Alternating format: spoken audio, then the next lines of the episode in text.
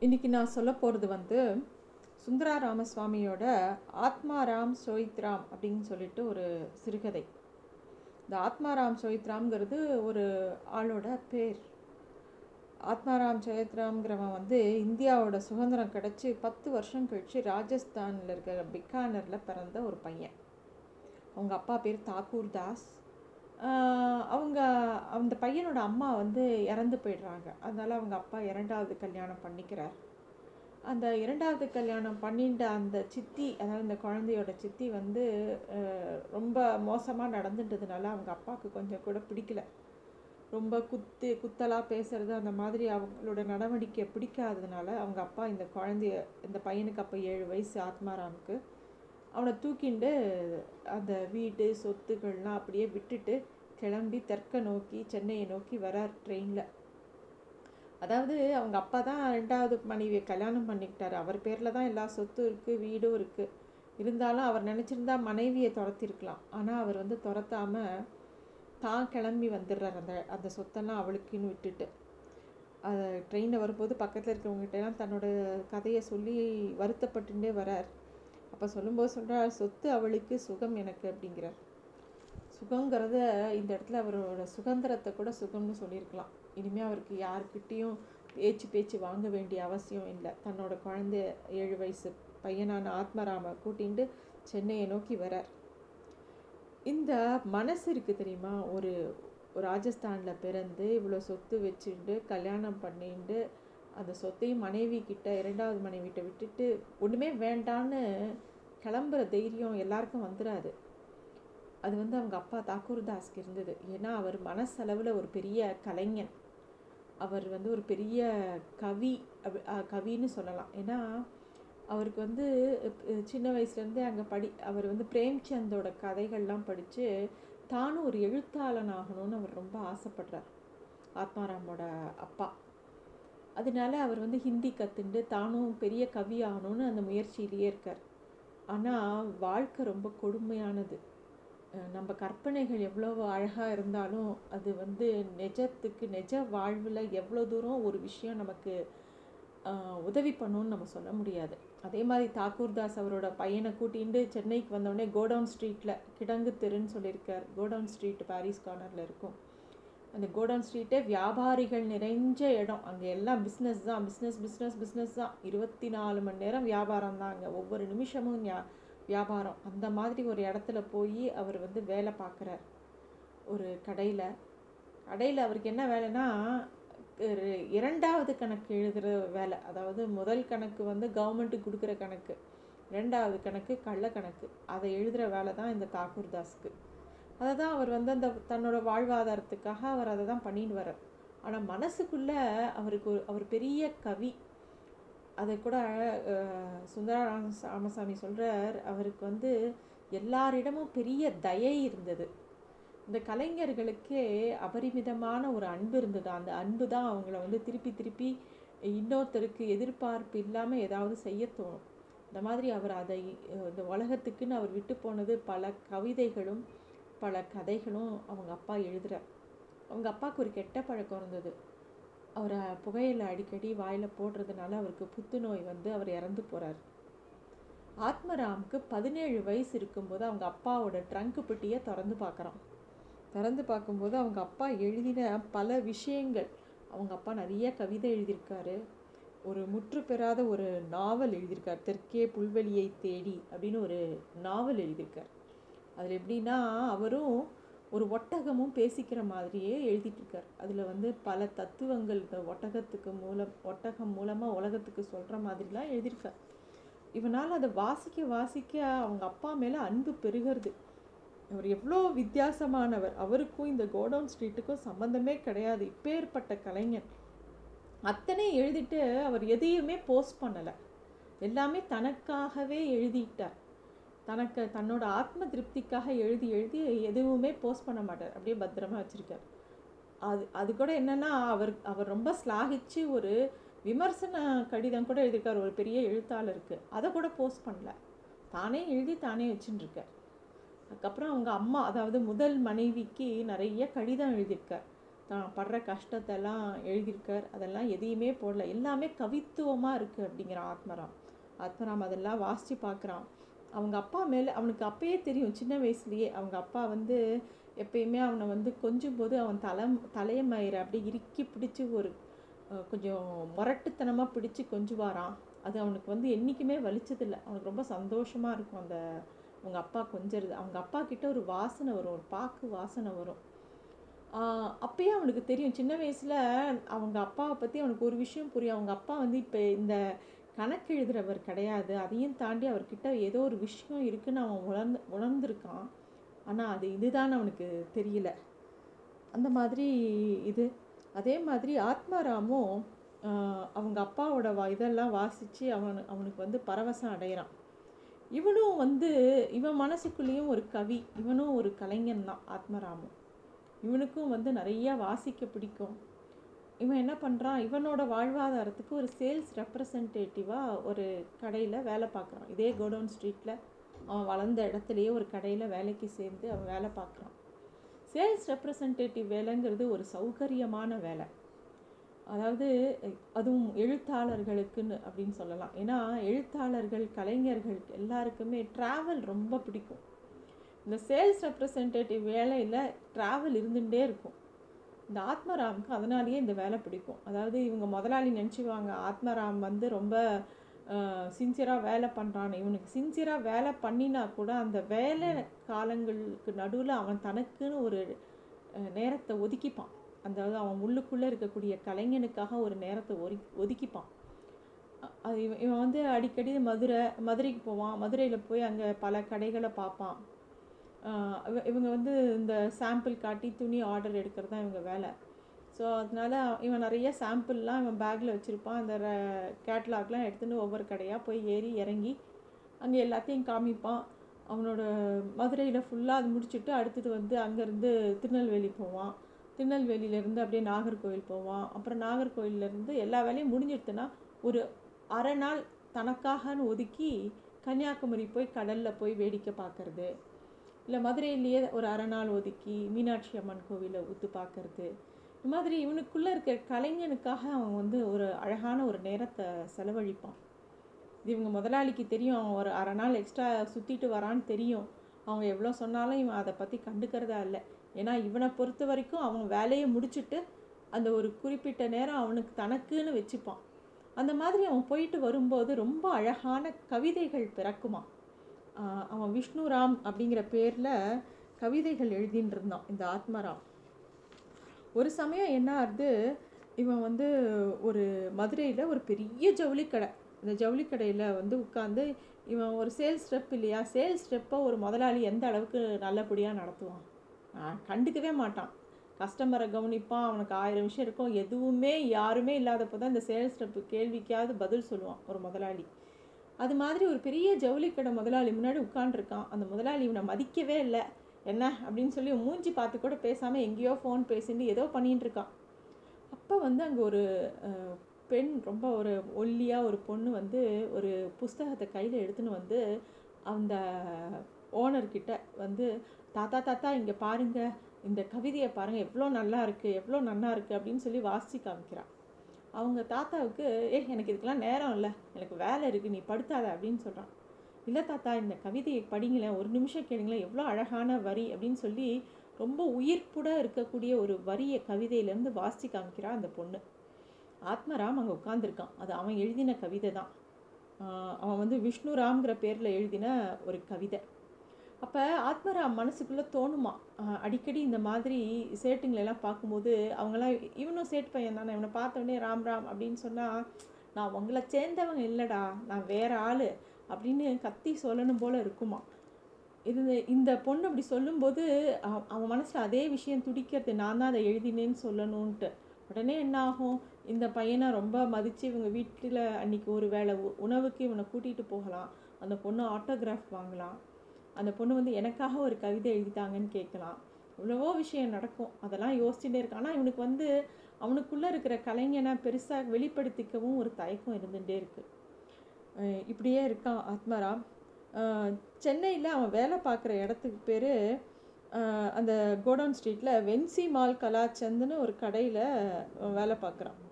அது அதாவது அந்த கோடவுன் ஸ்ட்ரீட்டே வந்து ஒரு லக்ஷ்மி கடாட்சம் உள்ள இடம். அங்கே வந்து ஒருத்தன் ஒரு சின்ன கடை போட்டானா அவன் பெரிய ஆளாக ஆகாமல் இருந்ததே கிடையாதான்.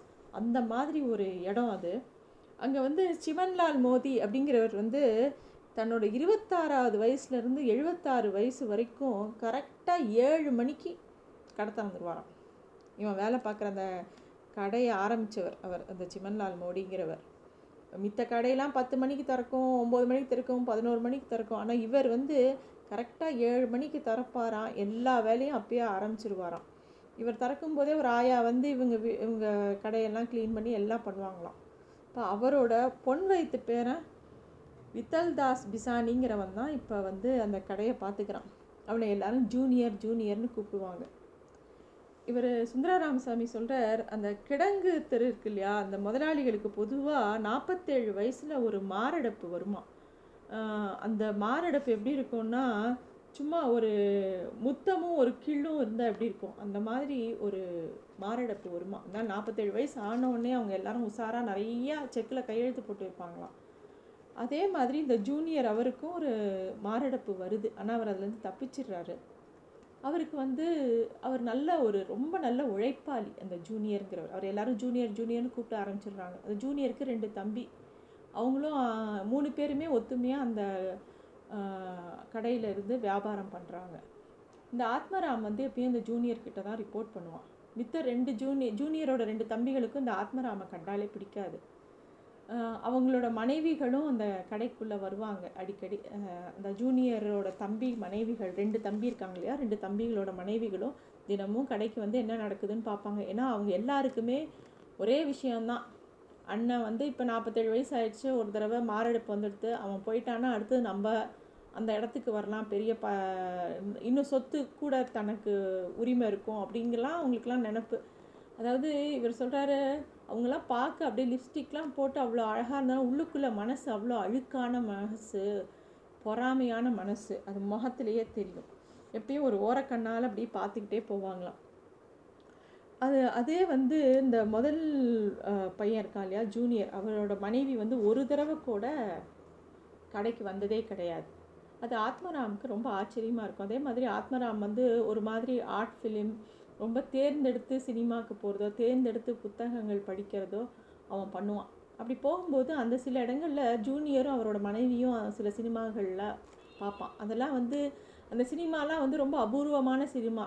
கண்டிப்பாக அது வந்து அந்த ஜூனியர் தேர்ந்தெடுத்த சினிமாவாக இருக்காது அவர் மனைவிக்கு தான் அந்த டேஸ்ட் இருக்குன்னு புரிஞ்சுப்பான் ஆத்மராம் அவளும் வந்து இவருக்கு இவ இவன்கிட்ட ஒரு ஸ்னேகமாக சிரிப்பாங்க கை அசைப்பாங்க. அது இவனுக்கு ரொம்ப பெருமையாக இருக்கும். தன்னோட முதலாளியோட மனைவி தன்னை அங்கீ அங்கீகரிக்கிறாங்க அப்படிங்கிறது. இந்த மாதிரி போயிட்டுருக்கோம். ஒரு சமயம் என்னாகும் அவர் அவனோட முதலாளி ஜூனியர் வந்து இவனை வந்து மலபார் பக்கம் போய் கொஞ்சம் சேல்ஸ் பண்ணிட்டு வா ஏன்னா அங்கே வழக்கமாக போகக்கூடிய கௌதம் பிசானிங்கிறவனுக்கு மஞ்சக்காமால வந்துடுத்து. அவனுக்கு பதிலாக நீ போன்னு இவனை அனுப்புவாங்க. இவன் போயிட்டு வந்தா இவன் ஒரு கலைஞன். இவன் வந்து வியாபாரங்கிறது இவனுக்கு வந்து ஒரு சும்மா ஒரு வாழ்வாதாரத்துக்கு தானே தவிர அது அவன் வந்து ஒரு பெரிய சேல்ஸ் ரெப்பு ரொம்ப திறமையானவன். அவனுக்கு நம்பர்ஸ் ஞாபகம் வச்சுக்க முடியும். ஒரு நல்ல பாஷை வரும். திடீர்னு தமிழில் இருக்கிறவன் கொண்டு போய் மலையாளத்து மலையாள ஊருக்கு போனால் மித்த ரெப்ரசன்டேட்டிவ்னால் சமாளிப்பாங்க. இவனுக்கு அந்த சாமர்த்தியமும் இருக்காது. போன வேலையே ஏதோ ஒரு மாதிரி நாசுக்காக முடிச்சுட்டு இவன் வந்துடுவான் அவங்க முதலாளி வந்து இவனை ரொம்ப கடுமையாக எதுவுமே பேச மாட்டார். இவன்கிட்ட வந்து சரி பரவாயில்லன்னு அப்பப்போ தட்டி கொடுத்து தான் வேலை வாங்குவார். இப்படியே அவர் பேசிகிட்டே இருக்கும்போது திடீர்னு ஒரு ஃபோன் கால் வருது. அவங்க முதலாளி ஃபோன் எடுத்து காதில் வச்சுக்கிறார். தொலைபேசி மணி அடித்தது. ஜூனியர் பேசினார். முதலில் அவருக்கு ஒன்றும் சரிவர புரியவில்லை. தனக்கு முற்றிலும் அப்பாற்பட்ட விஷயத்தை எதிர்கொள்ளும் திணறல் ஏற்பட்டது. அதன் பின் அவர் திடீரென தன்னை சந்தோஷமாக்கி கொண்டு உற்சாகமாக பேசினார். அப்போது அப்படி அப்போது அவர் அடிக்கடி சோயித்ராமை பார்த்து கொண்டே பேசினார். அப்புறம் வந்து அந்த ஃபோன்லேயே அவர் சொல்கிறார் ஆ சோயித்ராமா அவர் இங்கே தான் இருக்கார் அப்படின்னு சொல்கிறார் அதாவது சோயித்ராம ஆத்மராம் சோயித்ராம இது வரைக்கும் முதலாளி வந்து அவர் இவர்னு பன்மையில் கூப்பிட்டதே கிடையாது. இதுதான் முதல் தடவை அப்படி கூப்பிட்றாரு. கொஞ்ச நேரத்தில் என்ன ஆகுது? அந்த கடை வாசலில் அஞ்சாறு காரு நிறைய பேர் பெரியவங்க சின்னவங்க யங்ஸ்டர்ஸ் எல்லாரும் வர்றாங்க. கையில் மாலையெல்லாம் எடுத்துன்னு வர்றாங்க. வந்துட்டு நேராக வந்து ஆத் ஆத்மராம பார்த்த உடனே அவனுக்கு கழுத்தில் மாலை போட்டு சிரேஷ்ட கவி நீங்கள் தான் அப்படின்னு சொல்கிறாங்க இவனுக்கு ஒன்றுமே புரியல. அப்புறம் தான் தெரியறது மும்பையிலேருந்து வெளியாகக்கூடிய ஒரு முக்கியமான பவி கவி இது பத்திரிக்கை வந்து நவகவிதா அப்படின்னு பேர். அந்த அதில் வந்து முப்பது வயசுக்குள்ளே இருக்கக்கூடிய சிரேஷ்ட கவிகளை கௌரவித்து அவார்டு தருவாங்க. இந்த வருஷம் இவனுக்கு கிடச்சிருக்கு. அதனால் ஹிந்து சாகித்ய சம்மேளன் நிர்வாகிகள்லாம் வந்து இவனை வந்து கௌரவப்படுத்துகிறாங்க அப்போ வந்து எல்லாரும் கை தட்டுறாங்க ஃபோட்டோ எடுக்கிறாங்க மாலை போடுறாங்க ஆட்டோகிராஃப் வாங்குறாங்க. இவனுக்கு வந்து ரொம்ப சந்தோஷமாக இருக்குது ஆனால்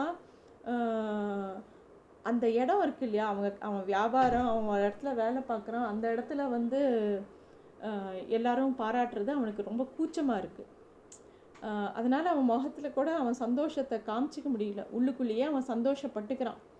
இப்படி இருக்கும்போது அந்த மித்த ரெண்டு தம்பிகளும் அங்கே நின்று பார்க்குறாங்க நடக்கிற கூத்தெல்லாம். அவங்கள பார்த்தா அவங்க முகம் அப்படியே பொறாமையில் கூ அப்படியே மாதிரி ஒரு மாதிரி கடுப்பில் இருக்காங்க. இவன்லாம் என்னடா பண்ண இவன்லாம் ஒரு ஆளுன்னு இவன் இவனை வந்து இது பண்ணாங்க ஏன்னா அவங்கள பொறுத்த வரைக்கும் பணக்காரன் பணம் வியாபாரம் பண்ணுறவன் அதில் சக்ஸஸ்ஃபுல்லாக இருக்கிறவன் தான் பெரிய ஆள்.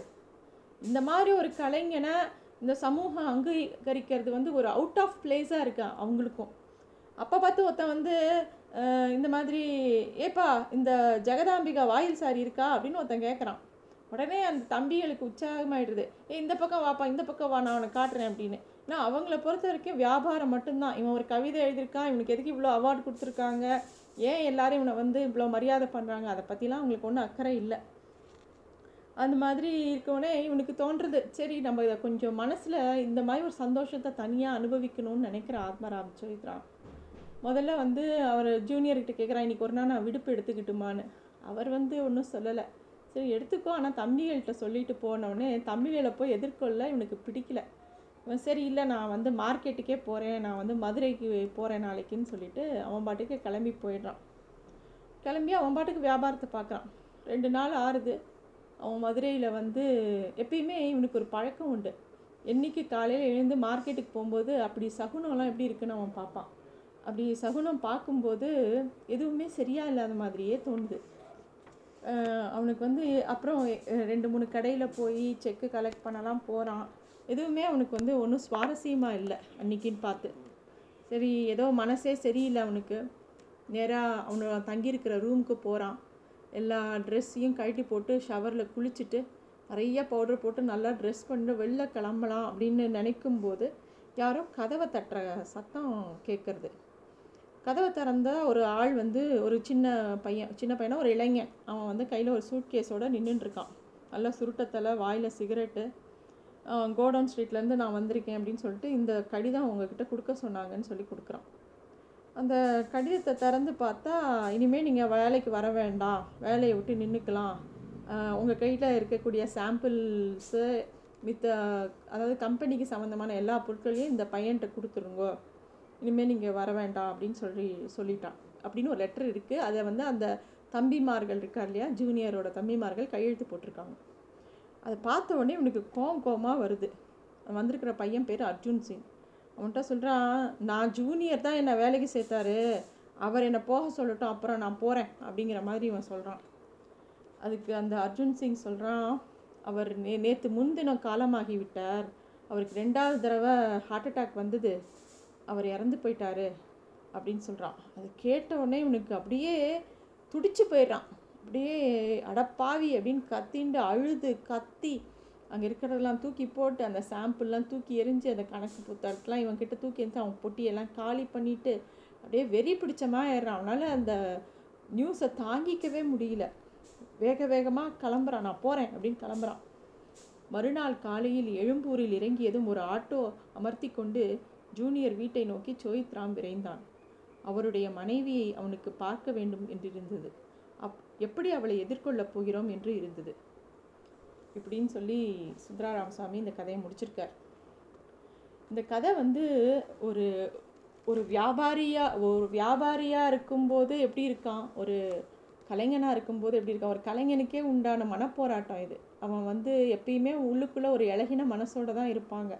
இந்த மாதிரி ஆர்டிஸ்ட்டு அவங்க வந்து எழுதுறவனாக இருக்கட்டும் வரையவனாக இருக்கட்டும் பாடகனாக இருக்கட்டும் ஏதோ ஒரு எந்த கலைஞனாக இருந்தாலும் அவன் மனசுக்குள்ளே எப்பயுமே ஒரு இலகல் தன்மையோடையே இருப்பான். அவனால் இந்த கணக்கு நம்பர்ஸை ஞாபகம் வச்சுக்கவே முடியாது. இந்த கணக்கு போட்டு யாருக்கிட்டேயும் பழகக்கூட முடியாது. இவனுக்கு வந்து வேலை போயிடுச்சேங்கிற கவலை கூட இல்லை. இவனோட முதலாளி ஜூனியர் இறந்து போயிட்டாருங்கிற நியூஸ் தான் அவனை ரொம்ப பாதிக்குதே தவிர அந்த வேலை போயிடுச்சுங்கிறது இவனுக்கு ஒரு பெரிய விஷயமே கிடையாது. அதை வந்து அவனால் அந்த இதை ஏற்றுக்கவே முடியல. இந்த மாதிரி நம்ம நான் பல பல ஆர்டிஸ்ட்டை பார்த்துருக்கோம் பல கலைஞர்களை பார்த்துருக்கோம். அவங்களோட அவங்களோட அவங்க பெருசாக புகழ் பெற்று வெளி உலகத்துக்கு வந்து அவங்களோட எழுத்துக்கள் பெரிய விஷயமா இருக்கும். ஆனால் அவங்க உள்ளுக்குள்ளே ரொம்ப சாதாரணமாகவே இருந்துட்டு போயிடுவாங்க நிறைய பேர். ரொம்ப உணர்ச்சிகரமான கதை. படிக்க வேண்டிய கதை. நன்றி.